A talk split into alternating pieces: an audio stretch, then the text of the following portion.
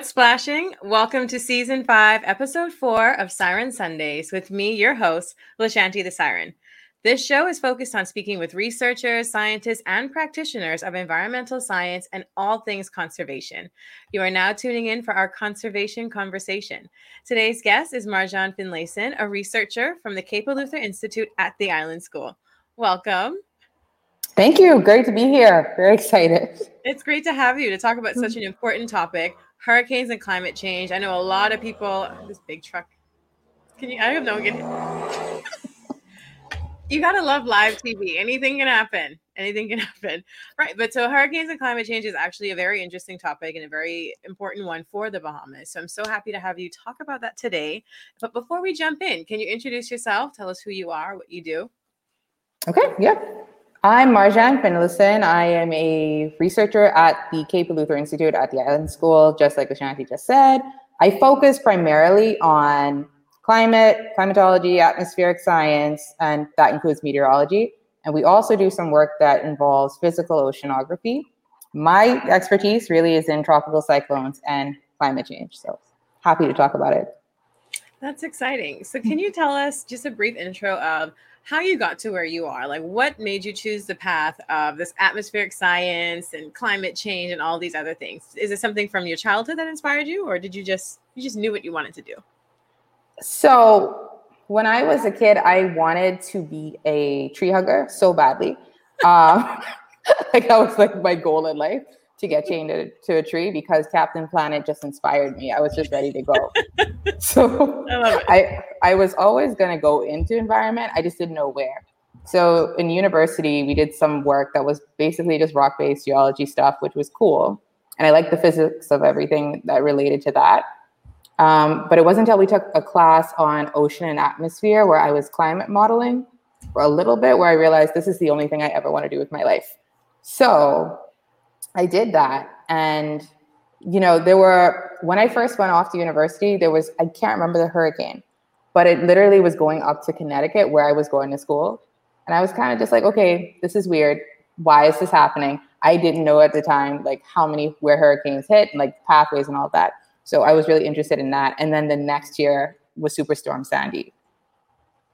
So I was like, all right, something is happening with the hurricanes and the climate, and I'm going to figure out what going on. So that was really what got me involved in this. Yeah, and we do have a comment from T. Clark. Captain and Captain Planet inspired a lot of people. He sure did. I always wanted one of those rings and and summon this magical man or woman. You know, I wanted to be water so bad. Like, right? right? Like naturally, right? Exactly. But, so I know um, we briefly said the words atmospheric science. Can you just break down what is atmospheric science?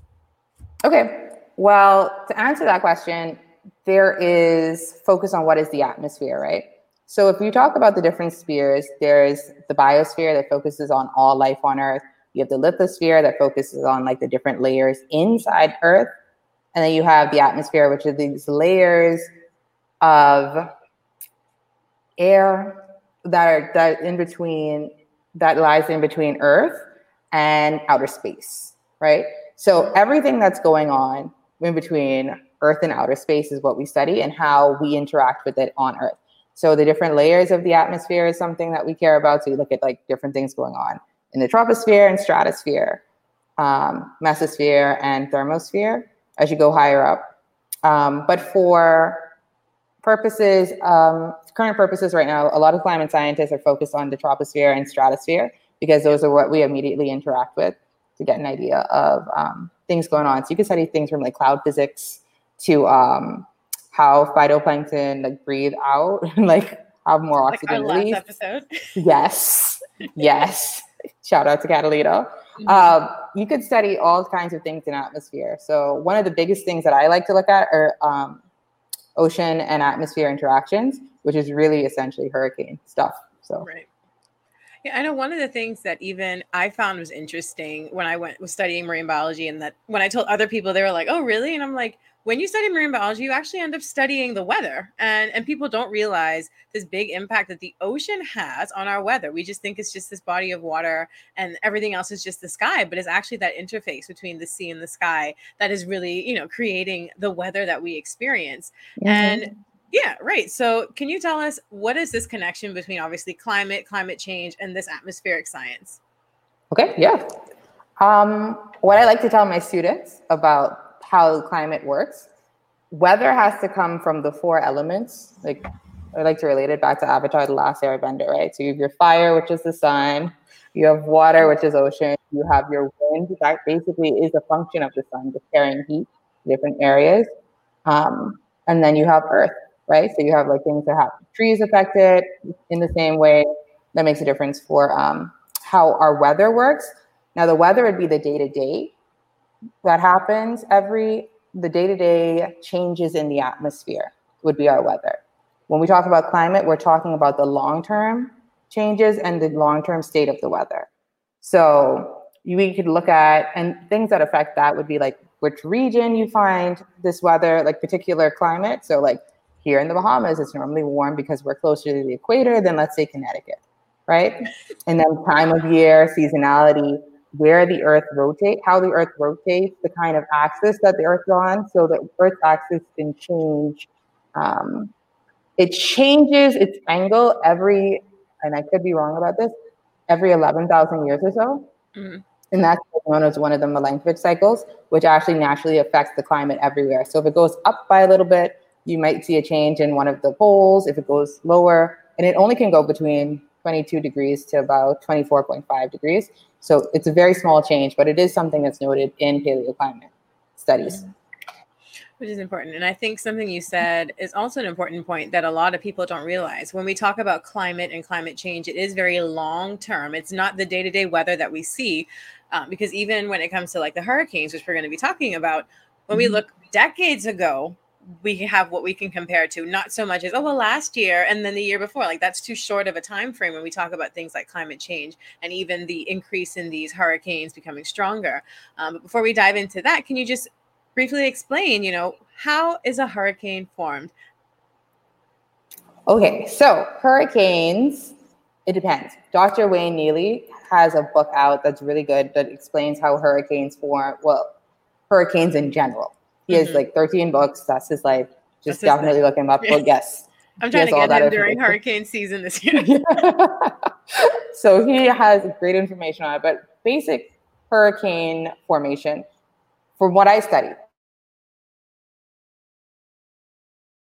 our hurricane is you'd have an easterly wave, which is really um, an invisible bit of air that moves across the off the South Af no sorry not South African the West African coast. So what would happen is you have some storms that travel like in convective um, storms. So you have these really big clouds that come from these thunderstorms that kind of travel around as they go and meet this wave. They just travel across the main development region in the area. So across the Atlantic Ocean, there's a main development region that is normally 10 degrees north to about 20 degrees north, zero degrees zero degrees in general with the equator, and then about 100 degrees west, right? right. So the storm would normally travel over this piece of um, sea, and the sea surface normally has to be very warm because it acts as fuel for the convective system to continue as it travels along. Mm-hmm. Then it starts to swirl a little bit as it goes. So because of this thing called Coriolis force, the storm will start to swirl in a counterclockwise direction as it travels along. And it's very important that there are large um, environmental factors around to keep the storm maintaining its development, but also like if it intensifies, what are one of the reasons? So humidity is something that's really, really big in the middle of the troposphere. If there's, it's very moist, it's able to keep the storm like either developing or getting more intense. One of the things that's huge is um, vertical wind shear. If we have more of that, and normally there's more vertical wind shear around like January, April, December. So you wouldn't see much tropical storm development because of that. It right. hinders hurricane development, it hinders intensification. So we see less of it during May to November, which is closer to hurricane season. sea surface temperatures also have to be very, very hot. So above 20 degrees Celsius, 26 degrees Celsius. It has to be extremely hot because it acts as a fuel for the storms, as I said earlier. Um, so what we're looking at now is with climate, we're worried that as sea surfaces become warmer over time, right?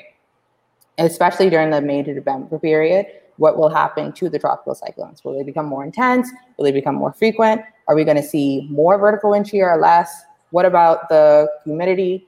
Um, things like that all make a difference. And what we're actually studying here now, one of the bits of research that we're looking at is looking at how sea surface salinity also has an effect of tropical cyclone intensification. So, yeah, interestingly enough, when it comes to hurricane studies and basically tropical cyclones in general, the North Atlantic basin, where we live and we're the most affected, has the longest record, but it's still a relatively short record. So we're not really sure what's going to happen in the future because we don't really have a good idea of the past. So there are actual studies like paleotempestology, which is the study of hurricanes in the past, looking at like different um, cores and sediments to get an idea of what happened way back when with huge hurricane events. But even then, there's still not enough information. So everything that we kind of do in this field is it's semi groundbreaking in the fact that people really don't know what's right. going on.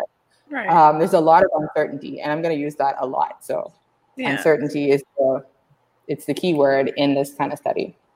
Yeah, and I know one of the most important things that people kept saying, even when we had Hurricane Dorian, is mm-hmm. this is the um, strongest hurricane documented hurricane because a lot of people are like we really don't know and we don't have enough knowledge to really determine if there was a hurricane just as intense or even more intense just simply because we just don't have the information and then mm-hmm. in life and in science that's why it's so important to just document these things because it benefits those future generations so we don't have it but we're trying and and even just um now that we're keeping record it's still kind of helping us i'm assuming um, and given that we know how climate change is going yeah, we'll see what happens.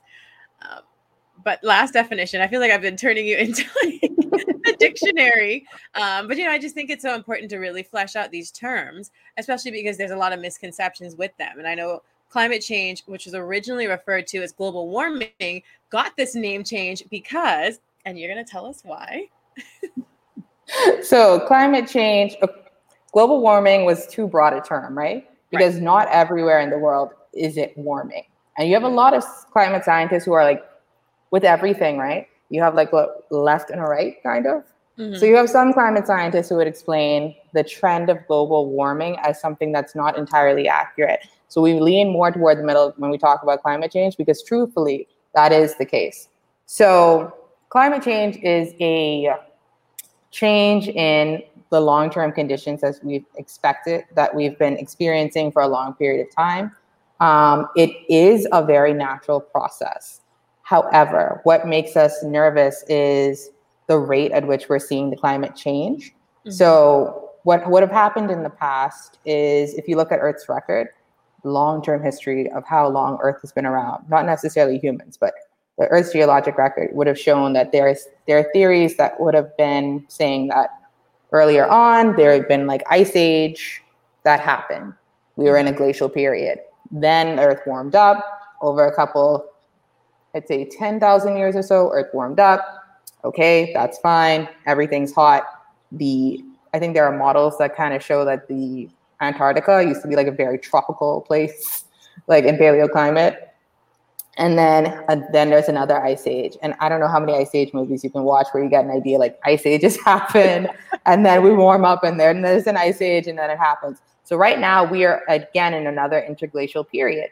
So what that means is simply like there's one ice age that happened way back when, there's another one scheduled to happen, but we're hitting a point between every in every interglacial period, you hit a point where it's the highest temperature you can get. Mm-hmm. So that normally should take a longer period of time, maybe 5,000 years, could be 10,000, could be 2,000 what would happen what's happened now with climate change and we refer to it as anthropogenic climate change because it's human influence most definitely.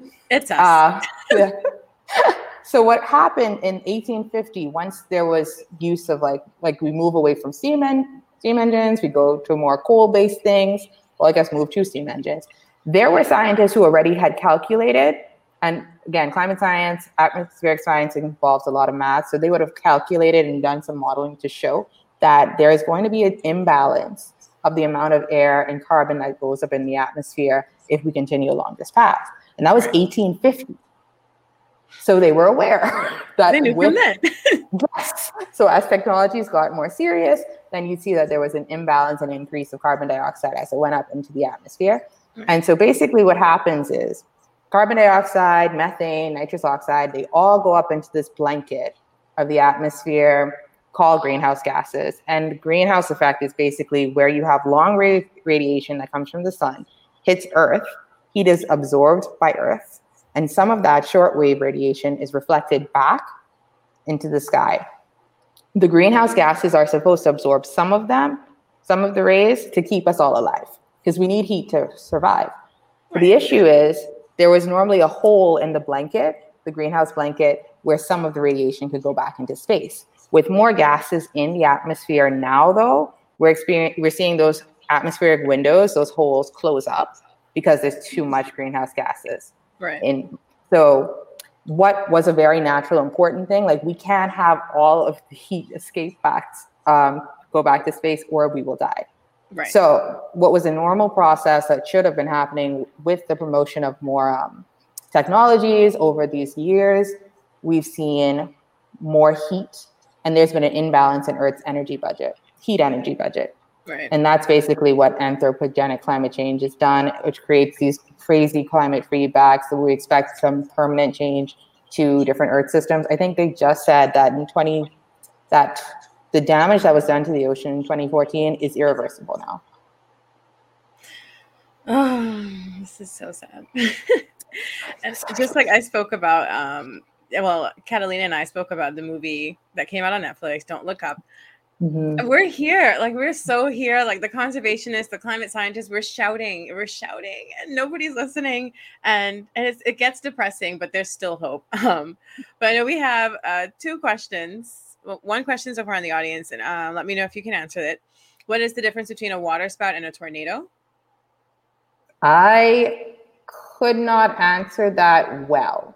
To the best of my ability, I could tell you they're both very small um, cyclonic systems mm-hmm. but they don't, they wouldn't be, they're both small cyclonic, cyclonic systems. So water spout would happen more when you're around ocean, you know, mm-hmm. um, tornadoes, middle of nowhere, more wind effect than anything. Mm-hmm. But again, I couldn't answer that to best. Of, that's the best answer. And I was like, I feel like we stretched a little with that one, but I do know. I always say the difference is one happens on top of the water, the other happens in the land in the middle of like nowhere. So thank you for that. And I know um, we do have a comment from Ashley. I don't think the mass public understands how much climate change is affecting the world every day and how serious it truly is, especially here in the Bahamas. And even to that point, I think what's so unfortunate is the Bahamas has such a small global footprint, but we are being hit so hard and so regularly now. Um, it's really hard for us to even, you know, we can't make a change as a nation. The only thing that we can really do is put our foot down, get up mm-hmm. on that soapbox, and really appeal to these other countries and hope that it gets better. a but, lot of hope. I did have another question, and this is something I thought about as you were talking a bit earlier. I know there's this like old folklore. You know, Bahamians have a lot of cool like folklore from the um, older generations before actually hurricanes is getting properly documented. Where I've heard that if we have a lot of heavy rain before hurricane season, the water is cooler, and we don't expect as many hurricanes or as intense of hurricanes in the season that follows. Is there any truth to that? Any scientific evidence? Has anyone ever looked into that? I don't know. I'm not sure who could. I don't know if I've seen anything related to that that could give an idea. Mm-hmm. It is a good thought. The only issue is the way that sea surface temperature really works with months and all that. You remember, air and water both active fluids. So air, whenever you have hot air, water is going to be warm as well, and it takes a longer time for right. the water to cool down than it does for air.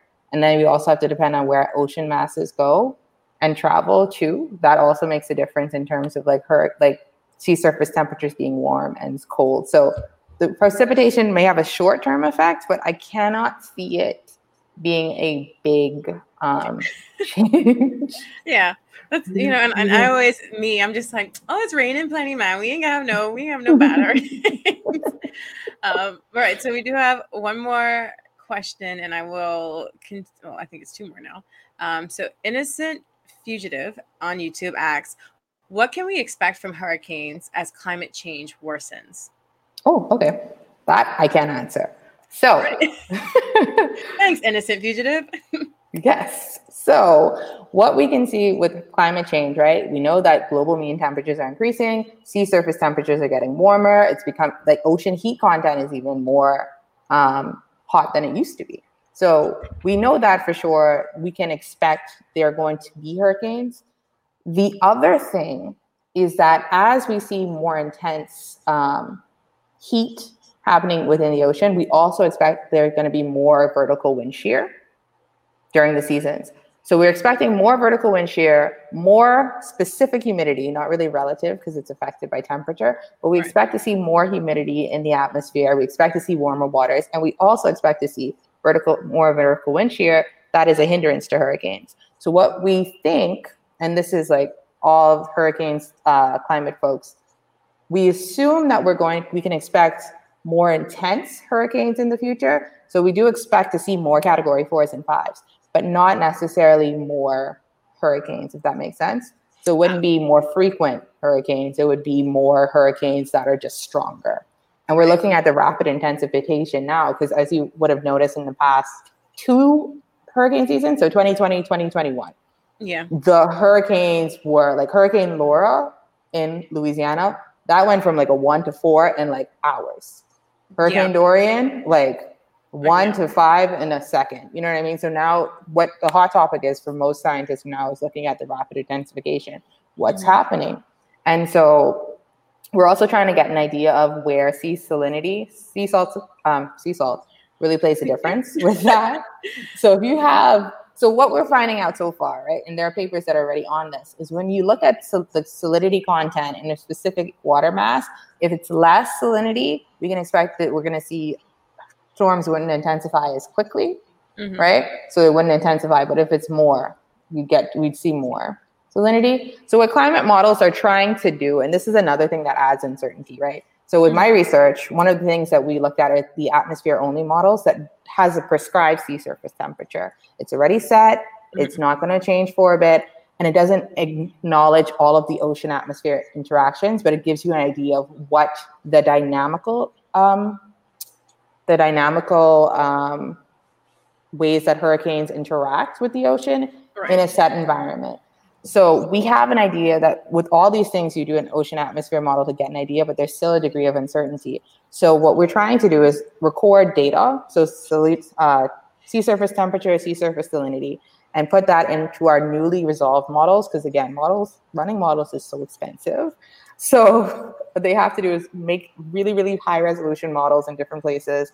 And now we can actually add ocean, um, more ocean data into these models, which helps with the atmosphere ocean models to give a better idea of what could possibly happen. Mm-hmm. So the National Weather Service in the US, the Hurricane Center uses that data to actually get an idea of how intense tropical cyclones are going to be given a season. And so yeah. what we want to do is look at the long-term effects into the future with the same data. It's interesting, and I'm going to throw it back to some folklore. it's interesting that you mentioned sea surface salinity, which, um, as you explained, is the amount of salt, right? The percentage mm-hmm. of salt in the surface of the sea. And just to take it back to that whole a lot of rain, right? Because if we have a lot of rain, the sea surface salinity does decrease. So I wonder mm-hmm. if I wonder if that has some relevance. I'll I'll throw that out there for you climate, you know, researchers to do. Um, we do have two comments about the other folklores. I don't know if you've heard these. Um, and Denise Jep Graham says, "My aunt." and what about the blossoms on fruit cheese? Is that an old wives' tale? And we have Dorlin Curtis who comes from YouTube saying there's also folklore relating to bountiful mango and avocado season correlating with active hurricane seasons. I know I've heard that. It's like when you start to see a lot of grapefruit producing, like it's a sign that hey, it's not going to be a good one. Has has there ever been any studies on that? Um, no, I've definitely heard that from my Grammy though, but yeah, I I couldn't um, answer that one. Yeah. And like I said, these are all like, you know, our older informal scientists. Um, but we have one mm-hmm. more comment from Facebook from Denise Jeff Graham talking about an article she saw earlier today about melting of the glaciers due to climate change and the disappearing of islands. And so that, as we know, is the sea level rise that mm-hmm. we are at risk of. Mm-hmm. so I know the next the next thing we want to talk about is some of your research. I know you started saying um, the sea salt, sea salt. Look at me saying it now. Sea salinity. Stay scientific. Um, the sea salinity is one of the things that you guys are looking at. Are there some other things that uh, you guys are doing at the Cape Eleuthera Institute at the Island School um, pertaining to climate change and hurricanes and atmospheric research? Well, we have a lot of work that we're, we're currently trying to do. We try to focus on climate studies and trying to introduce that more into the curriculum. So, what is climate? What is the climate that we have in South Eleuthera? Um, mm-hmm. We're also trying to, we want to build off of one of the pieces of work that we've started with um, the University of the Bahamas Climate Change Adaptation and Resilience Research Center. Um, Dr. yeah, I have to remember it.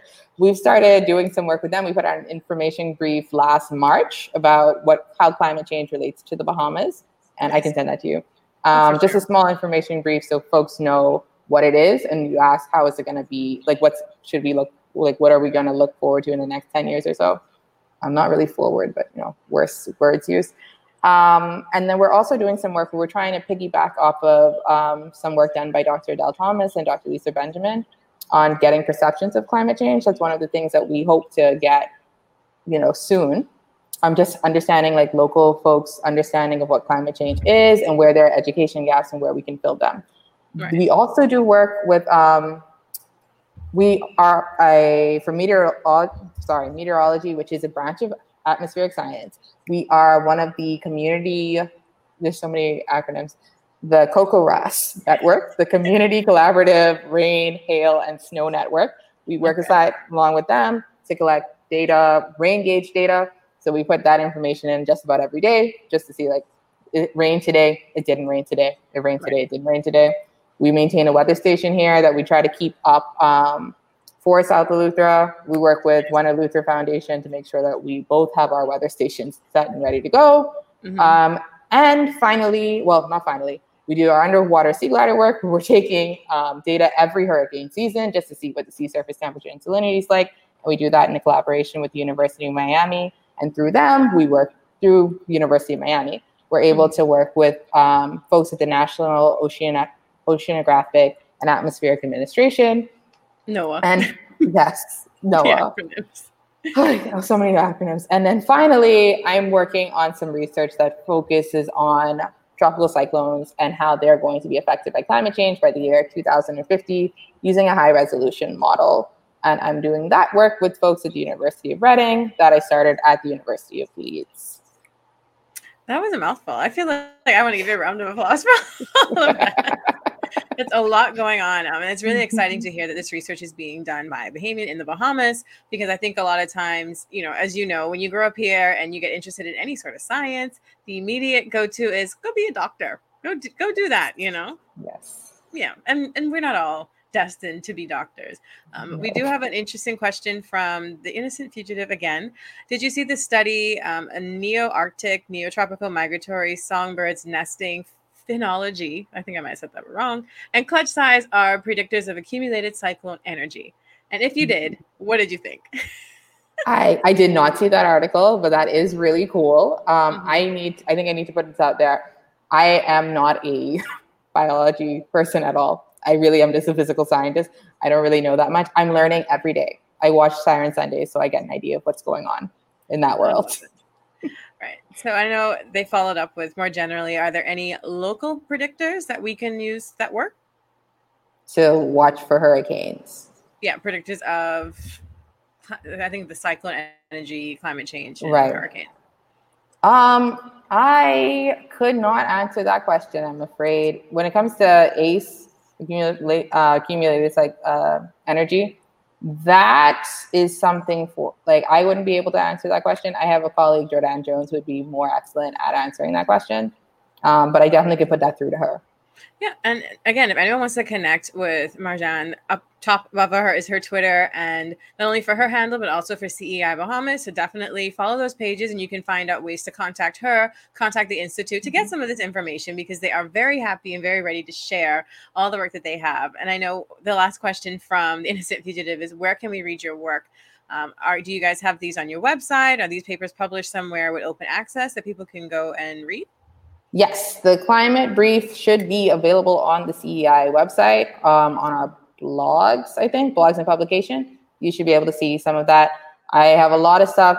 A lot of our work that we do in the field is on their CEI blog. So you would see information about what we did with the glider. The first launch was last year. And our recovery date and what we did there. I have information on how climate change will affect Eleuthera. It's all on the website. Right. So I did just pop that website in the link for those of you that are interested. Feel free to go mosey on down to that after the show. we still want the rest of your attention. We have a few more topics to get into, which is one of the most important ones. How can people who are watching either get involved or help out you guys with this research that you're doing? Well, definitely follow CEI Bahamas, follow me. We always have a call for action, ask people for assistance wherever we can. Um, we do appreciate help from uh, citizen scientists and folks who want to um, work with us. We also are big on teaching. So, just so folks know, part of the work that we do at CEI is we work with um, folks who are international and also local students to get them to understand things that are affecting work in conservation, biology, fisheries, but also um, climate change is the newest thing that we're working on now. So we love to do outreach and community engagement. So definitely give us a shout. Right. And I think in the COVID climate that we're in, virtual is very possible. So definitely hit mm-hmm. them up. Even if you're not based in South Eleuthera, there are many ways these days, as we've learned, to connect and get some of these presentations done. Um, and another thing, you know, what what do you guys offer any sort of internships and what do you need to have to kind of qualify to, to intern at the Cape Eleuthera Institute at the Island School? Thank you. Great. Um, what we do is we do offer internships for the spring and the fall. I think those are three month long internships that come that happen here. You'd really only need a, I believe, a bachelor's degree, um, maybe a love for boats and not getting seasick.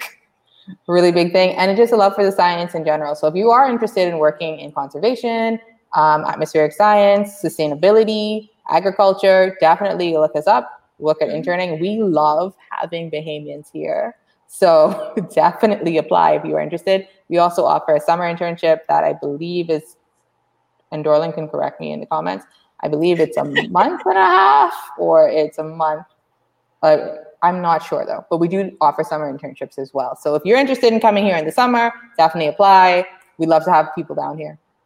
Definitely. And again, you can use that link to their website to find out about all those opportunities to get involved with the island school. I know I love Eleuthera, so I definitely hope the next time I visit, I'm going to come and visit you guys um, and hang out with you for a bit. I think I've had so many people from the island school on my show. I know, um, and yeah, Dorlin says it's June to August. I'll pop that there, the summer internship. But I definitely I ran into Dr. Nicholas Higgs um, during the conclave, and he was like, "You keep interviewing my staff. I feel like I need to give you a job down here." And I'm like, I'll just interview your staff. They're, they're all doing such great things. Um, and yes, and so the deadline for the summer internship is March 1st. Thank you, Dorlin, who will also be back on the show to talk about Food Post Farms in March. He, he coming back. so it'll be good. It'll be good. Yeah. So I know as we start to close out, um, can you give us maybe like a final thought, a life lesson, right? Like from the work you've done that you'd want to share with the viewers? Definitely. Um, I think the one thing I'd share with folks is based on the work that I have done, there have been a lot of obstacles to get to this point, right? So just getting the education, working to get to this place, trying to build up like I saw something I wanted to do and I had to kind of push for it for a long time to get here. And I'd say to folks, like if you want something, you should go for it. There will be obstacles that you have to face, but one of the biggest ones shouldn't be yourself don't stand in your own way and limit yourself because there's so much you can do. I love that. Don't stand in your own way. Um, that's oh, that was, I feel like all my guests have such amazing life lessons. And to be fair, I really do these for me. like, my viewers can benefit, but I love just hearing, you know, you talk about your work and then just like some of the life lessons you've learned. I know mm-hmm. before we went live, you had mentioned the Black and Geo spatial. Ooh, correct me because I'm messing it up. Can you talk the about hashtag Black in Geoscience? Yes. Yes. And so is that um, do you find that there are not a lot of black people or even maybe black women in geoscience? Man, so what girl? Especially in atmospheric science. Mm-hmm. So Black in Geoscience was born out of the um, 2020 protests that happened. So what happened there is we saw like, you know, George Floyd, we saw more protests, and folks in different spheres of every science it was like, we're going to do black in this science, we're going to do black in this science. So a lot of us who were in geoscience kind of came together and were like, let's organize a thing. So you have people who work in dirt, you have people who work in atmosphere, you have people who work in um, hydrology, all coming together all over the world, trying to figure out like, what do we do? What, and just trying to bring an idea of what kind of obstacles that we face as Black scientists. Um, for Black female scientists in atmosphere, I can say that I know me, I know Jordan Jones. That's my Dr. Jordan Jones, my girl. Um, there aren't many Black, and she's also a Caribbean person as well. Oh, I love it. Right? So we both we're both into tropical cyclones. The issue that we face when it comes to atmospheric science is, especially for women, there is the math physics element of it. So, you know, there are studies that show like as women branch off into STEM, there's it's harder to stay in because it's a little more discouraging as you get into these um, physical sciences. So, where we have more women who are fantastic in biology, love seeing everyone in chemistry, love seeing people do their work. Once you get to the physical, like math element, it's a shutdown. It is a very white, male, cisgendered world and mm-hmm. you're just trying to make your way through it. So for me, a lot of my mentors have been um, really a lot of them have been like white women and some women of color, but not really any black women in this field so far. Wow. And yeah, there's been a lot of in my experience where I've worked and where I've been educated, there's been a lot of push to try to get more of those voices in these spaces, especially coming from a small island developing state where when it comes to atmospheric science, especially if you look at like IPCC reports and things like that, they are coming from these places that are like Germany, um, England, America. Yeah. You barely, and like sometimes you'll hear from like folks who work in Jamaica in the um, high resolution labs there, Cuba. You sometimes hear from those folks, but I can say I, um, for the Bahamas, we have one person who is always like whose name's always brought up in the international realm, and that would be Dr. Adelle Thomas. Okay. When it comes to like this climate change reporting, because the rooms are they're so not reflective of the people who are going to be hit by climate change the most. And that's so. important. That's so important because even like when you think about just a lot of things that deal with just like populations and people mm-hmm. who are being affected, the people who are making decisions and the people who are studying these topics are, are rarely in the demographic or even in the countries that are being affected. So I hope that you have inspired more Bahamians to get involved with any anyone else, you know, like and and again, any Bahamians listening who may know someone who's great at math and physics, hit her up because you have a path clear cut for you to go into atmospheric science. Um, I know I just saw a question pop up from Makina Gray on YouTube. What has been your greatest Ooh. challenge in pursuing this career and getting to where you are now? And they also note that you are an inspiration. You really are. That's one of my old students. Oh. um, greatest challenge in pursuing this career. Ooh. Um, I think one of the ch- personal challenges I've had um, getting where I am is again kind of standing in my own way, um, and not really. And my mom pointed this out to me one time, and she's watching. But you have to be able, you have to be able to ask for help, right? So one of the things that I really struggle with now is like even asking for help. One of my advisors one time was like, "You have to stop suffering in silence." Because I will find every solution and everything I can fix by myself. But there are just sometimes where you have to stand out of your own way, ask for help, and do the thing. So holding myself accountable and doing that has been a struggle, but I'm a work I'm working on it every day.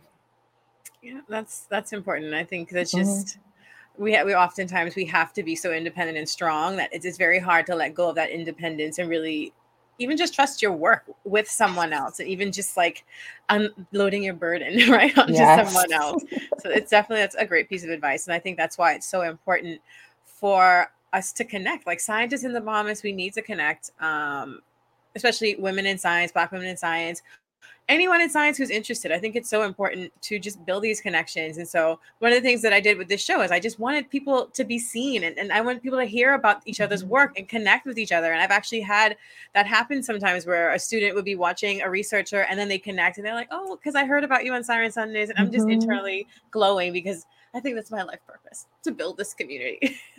You're doing great. Oh, thank you. Yeah. So we do have one more question, and I don't want to keep you too long because we're just getting on that 40 minute mark. Innocent Fugitive ask, how did you feel about the efforts to diversify? Are there things you see changing or not changing? Um, in terms of like black in geoscience and things like that, we mean? I'm gonna I'm gonna guess that efforts to diversify the community. Um, I think I think it depends on where you are there are different efforts that have to happen, right? So what I saw the other day was that's my sister. What I saw the other day was when I worked. So I had an internship where I worked at NOAA. Um, there are a lot geofluid laboratory in Princeton, New Jersey. That was really cool. What an experience! I was the only black person in the room most of the time, and it was very obvious. So the, the person I worked under at the time, I was interning for uh, Dr. Becky tropical cyclone genius, knows all the things. So I was the only black person. And I think there were some folks who had come from, who were scientists from India, who connected with me based on the fact that we were all not white people in the room. Um, but there were no other black scientists there. And it was very obvious, it was kind of weird. The only other black person I think was somebody who worked in the computer um, technology support, who was like in himself, what a success because those computers are huge but it was just me. It was just me in the actual like climate science like department. And the other day I saw that they actually hired someone, an actual black a black PhD who works there now, a doctor in his own right. And it's just and he got there through a STEP program, I think that they do for African Americans in the US for like more black persons to join um, NOAA. And it's a program that they've done to push for that because they recognized that it was like, and when I was there, that was 2014 so in 2021, there's been a change that's huge. I can also say that in England, again, it depends on where you are. In the US, it's something that they've addressed because it's been said. I think culturally, when I was working in England, that was something that was too uncomfortable to talk about because for them, the biggest effort was getting women, but we don't know what, you know. So I had to sit, I remember I had to sit with a professor once and say, okay, I understand that you get that I'm having a hard time because I'm a woman, because you are also married to women, but I'm also black and things are different for me. Like mm-hmm. people have asked me, are you sure you're in the right place? So there's like definitely a culture thing where it's weird. So I think it depends. I think for a lot of black, black British folks, finding the voice, like after the 2020 riots, a lot of them have found the voice to actually say like, this is a problem because like I was unruly for saying like guys you we have no black people here. Like it was unruly. It was like unheard of. Yeah. But like in the US in NOAA in particular I know that they've been making strides to see some change. Awesome. That's great. It's good to see you know that it's being mm-hmm. heard and it's being changed. Um, I know mm-hmm. just to close out final question who we love the microaggressions thank you Tiffany A. Um, who is someone in the sector, um, whether it be local or international, that inspires you and why? I will say locally, it's Dr. Adelle Thomas for me. Um, she's always been a strong advocate of having more Bahamians, but particularly like Black women doing um, important work in climate change. Mm-hmm. She's uh she's more in the social climate change aspect than she is rather than physical, but she's always been a listening ear to me. She's always so helpful. And again, like when I was talking to like my advisor in England, who was like literally like in Leeds, who was like the director, incoming director for like this huge institute, she was just like, "But you've met Dr. Adelle Thomas, right? Like she is just the greatest thing since sliced bread." You know what I mean? Like this is somebody who's from this island, who's like a huge inspiration to folks all over the world. and she has like the time to talk to us. Like, what a person. So she's been a really like in my um, experience, like personally, but also professionally, she's been an inspiration. She's been a mentor, um, and I'm so excited to still like know her and speak to her. Oh, that's great. Mm-hmm. Awesome. Um, well, it's we're almost out of time, but I thank you so much for being on this show. This was such a great episode. I always love when I get to talk to you guys on Sundays. Thank you all who are watching for riding another wave with us for another episode of Siren Sundays. To all of you who are viewing live and asking questions, amazing. And yes, we have a shout out to Dr. Thomas. Definitely, I gotta meet this, this a doctor. Like, I think she should come on the show one day. She should. Yeah, she's great she sounds to be great. So hopefully, if you're listening, Dr. Thomas, I'm gonna come and find you and put you on the show. Um, but yeah, and so all of you who are listening on the podcast later, thank you for tuning in. And those of you who would like to watch this again later, it will be up on Facebook, YouTube, and on all podcast platforms. And we have so much from the audience. I have to make sure that everyone's seeing all these hand clappings. Such a great show, wonderful show, awesome show. And it's only because I have such an amazing guest. So thank you so much. Thank you for thank having you for me. Spending time on this Sunday to mm-hmm. just chat it up with me. Yes. Anytime. Awesome. Bye, everyone.